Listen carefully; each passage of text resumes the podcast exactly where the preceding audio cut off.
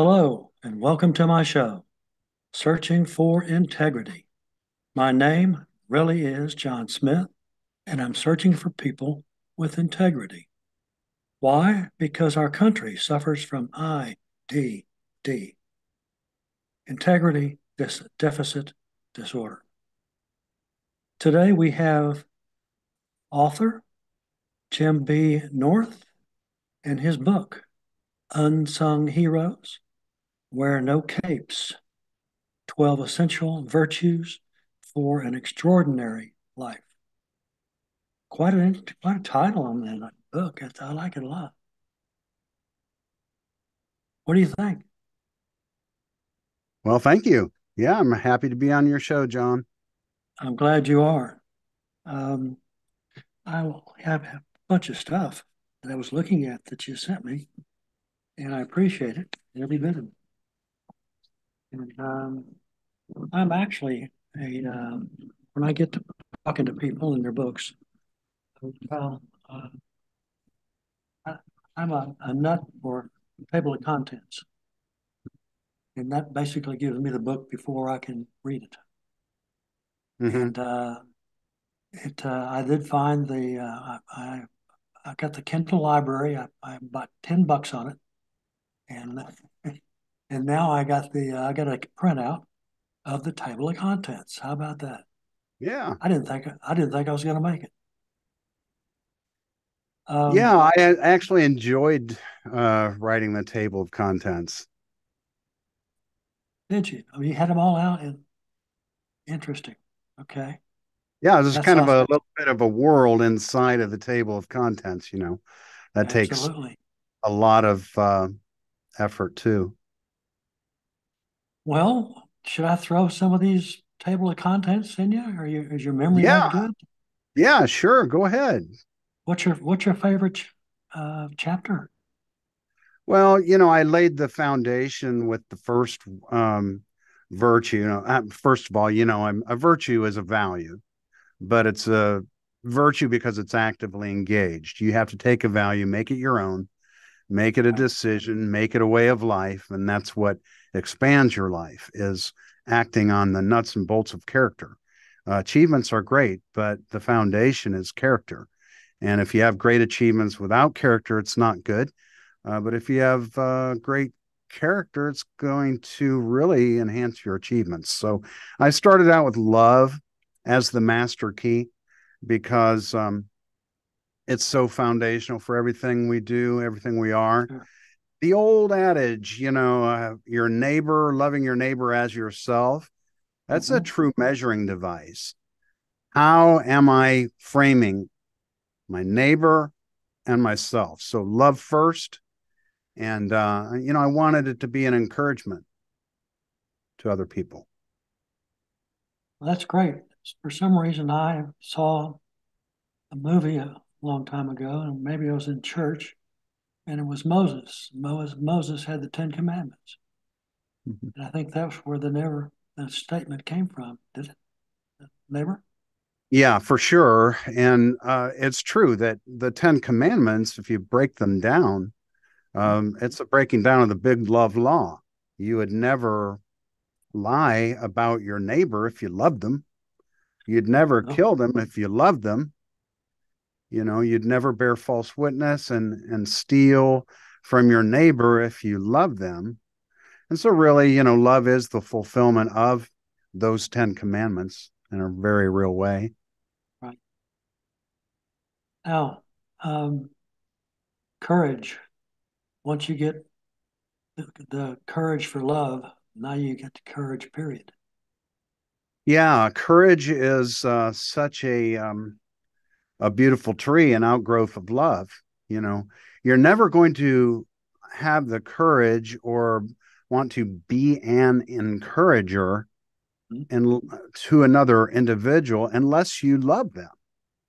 Uh, but you know, it's an amazing thing. I think it's an untapped resource that we have levels of encouragement within us toward other people that that we've really not um, tapped into all the way.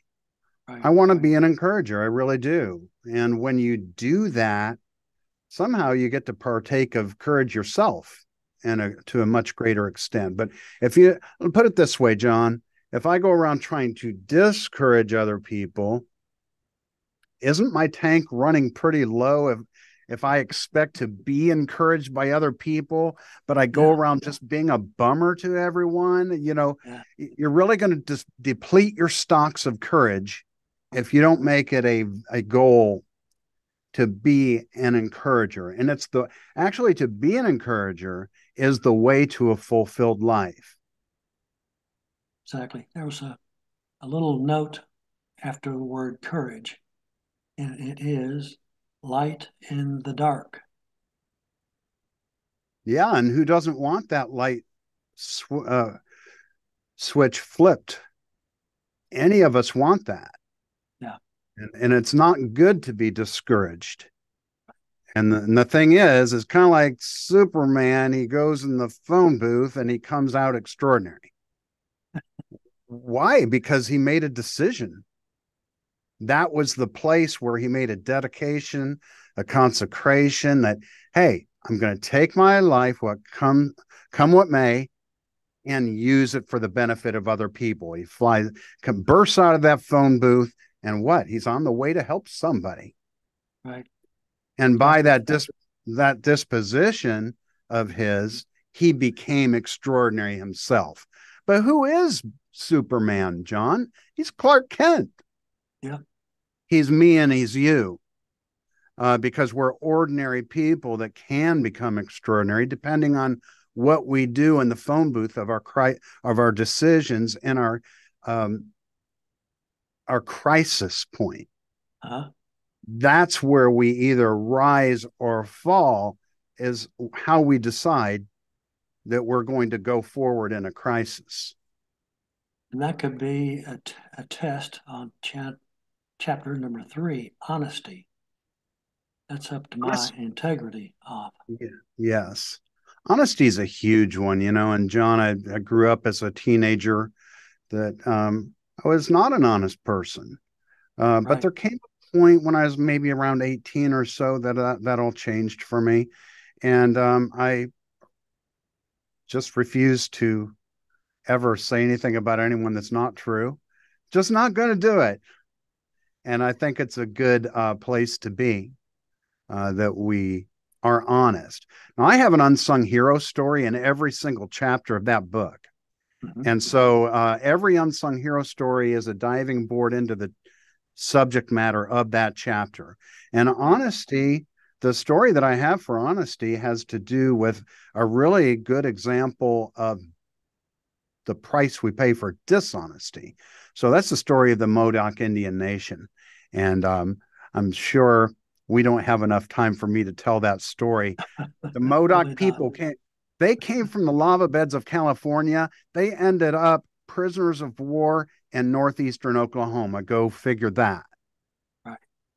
Well, a but lot of those uh, tribes were known for taking Oklahoma. I, I was schooled in Oklahoma, elementary school, mm-hmm. and uh, some high, junior high, some high school, and that's when we moved to Dallas. Okay. And I and I became a Texican, and uh, but but my oldest grandson, he's going to graduate from uh, the OU from Norman. Okay, that's where I live, Norman. Yeah, great, great. Yep. It's, uh, I liked it a lot. Um, a lot of. Go ahead. Sorry. No, you go go. Uh, a lot of people don't know there are 39 federally recognized Native American tribes in the state of Oklahoma. And at one time, you know, they were sentenced here. You guys get to live in this territory forever because we don't want you on the east side of the Mississippi. We're going to exile you to Indian territory.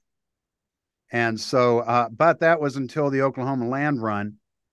And uh, mm-hmm. when uh, Oklahoma uh, oil was discovered in Indian territory, it eventually became the 46th state in the Union in 1907. But it, it was because of oil mm-hmm. Uh, of that this this land was desirable all of a sudden, okay, we wanted to take over the Indian territory. That's a sad story and it's a lesson in dishonesty.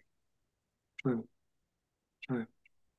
But even today, the up and down of oil is, uh, is showing the economics economics on whether or not that's true or not, and it's still working like it is.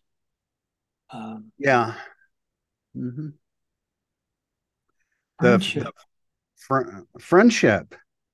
Um, I did an interview, and I, I really prefer to call it a visit or a conversation because uh, Fred Rogers, Mr. Rogers, preferred to call his television um, shows visits. And so I met Hedda Sharapan, who worked with him almost 60 years. From the very first episode, Hedda Sharapan worked with Mr. Rogers. And she is the one that kind of influenced me to, hey, you know, I really don't want to call these interviews anymore. I want to call them visits. Right. Uh, that's the way he treated it. And uh, that's so I got to talk to her for several hours, you know, and I learned a lot about Mr. Rogers and I put it in there in my chapter on friendship and also in my chapter on faithfulness because Hedda is the lead unsung hero story in the chapter on faithfulness. I've always been a big fan of Mr. Rogers, and I had two sets of family to do it over and, and make it make it good. Mm-hmm. um, it's a beautiful day in the neighborhood. A beautiful day in the neighborhood. Yep. Um, time time tested. Yeah. Optimism. Optimism. Uh, Jim Stovall. He's my lead story, unsung hero story on optimism, because mm-hmm. he's a blind man that mm-hmm. founded the Narrative Television Network here in uh, well in Tulsa, Oklahoma, where 13 more than 13 million blind people can watch TV. He's also a blind man that has authored 50 books. And how does a blind man write books? And he's read a book every single day for more than 25 years. How does a blind man do that? Well, a person should probably read my unsung hero story on Jim Stovall to find out how he does that. It's amazing, really amazing. One of the ones here uh, that I liked is hope. It's the wind for your sails yeah, everyone needs hope. You know, anytime that is diminished or depleted, we don't like it. and so why would anyone else? So it it's behooves us all to be dispensers of hope. And, and I met a man out here in uh, Oklahoma whose whole life career is on the sci- he's a hope scientist I didn't know that existed until I met him. Interesting. But I also tell the lead story, unsung hero story of Black Wall Street, 1921, where hope was burned to the ground in a community, a racial, what was called the 1921 Tulsa race riot. Uh, more and more people know about that, but it was hidden for a long time. And so I uh, had a conversation with Senator Kevin Matthews, who grew up in Greenwood Greenwood became Black Wall Street, which was burned to the ground. But um, hope rose out of that. And uh, there's a whole story about the 1921 uh, Tulsa Race Massacre. Uh, and I had a conversation with Senator Kevin Matthews about it because he's so familiar having grown up there in Greenwood. Right. Know, hope is a lot in my life. And uh, actually, I'm going to send, after we finish here, I'm going to send you a, a, a video. And I was prepping for a TED Talk. Hmm. Um, let's see here. Diligence, the winner's edge. Yeah, diligence is the winner's edge. You know, it's kind of like, well, you know, Superman, Batman, Spider Man. You know these these characters. They're more like us than we are like them you know uh, truth is stranger than fiction we need to be these kinds of superheroes which are truly super, super helpers that's all superheroes are They take all the limits off their life by being helpers. And so diligence, um, it's the thing that gets things done, you know, in the right way with the right attitude. It's not enough. Hard work alone isn't enough, but hard work with a really good attitude will get anything done. Creativity, gotta have that. Creativity, yeah, it's it's the genius of what we do. What you do, John, what I do, what Mac does, uh, what anyone does. You take your talent and your gift and you create with it. It's the edge, you know, uh, it's the genius of what you do is how you apply it. Mm-hmm. Anyway, we all have raw talents and gifts, but the genius is making it your own and finding a way to apply that where it benefits to other people. So, my unsung hero story is a violinist from Israel that I met in Jerusalem, and he's one of the best violinists in the world. But he will play for an audience of 30,000, but he'll also play for a, one person in a cave in Jerusalem and get as much joy out of that as he does for performing in front of a crowd. And that's why I say we should do what we do, not for the applause of it, right. but because it's worthwhile to do something that is beneficial to another person. Now, he played in a cave in Jerusalem for one Jewish man, and it brought tears to the eyes of that Jewish man. It was so beautiful. And the resonance you can imagine of the sound in a cave is absolutely amazing. Uh, but Nir Sarusi, his story is in my chapter on uh, creativity. He's really an extraordinary person, not just because of his talent, but the way he's chosen to apply that gift. I was thinking about number nine. Nine, nine, gratitude, the equalizer.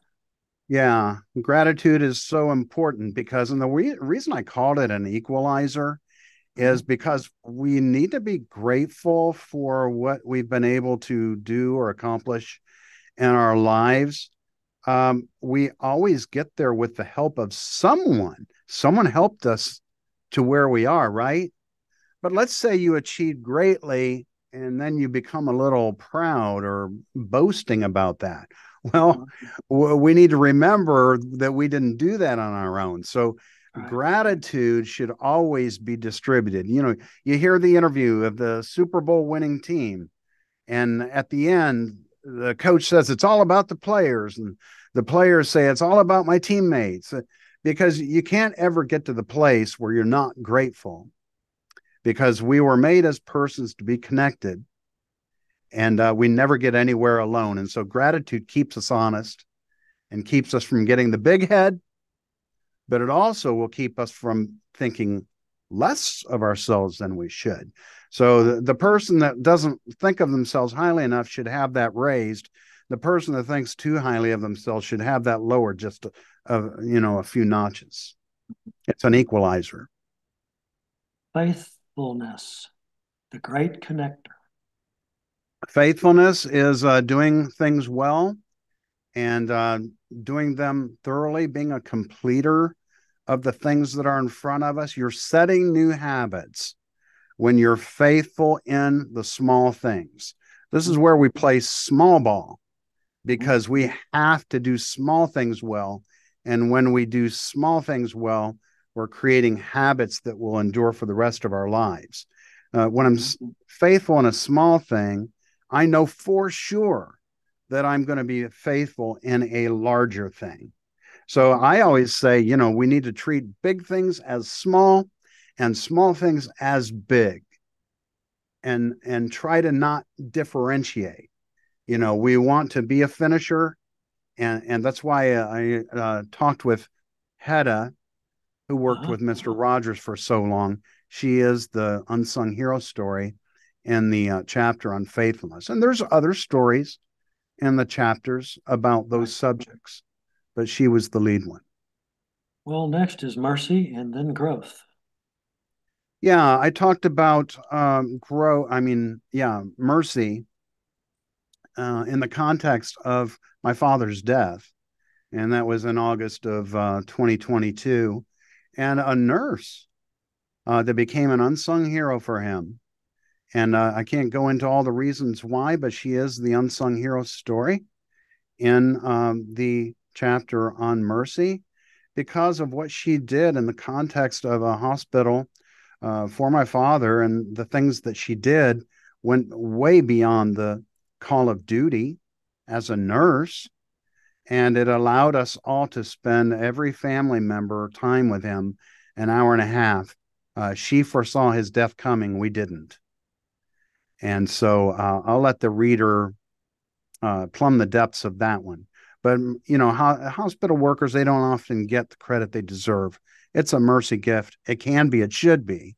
You know you can approach a job like a job or you can actually have a heart of compassion uh, like she did toward other people and, and actually make a big difference Tell my uh, audience, Jim, where your books are. Who's selling them for you?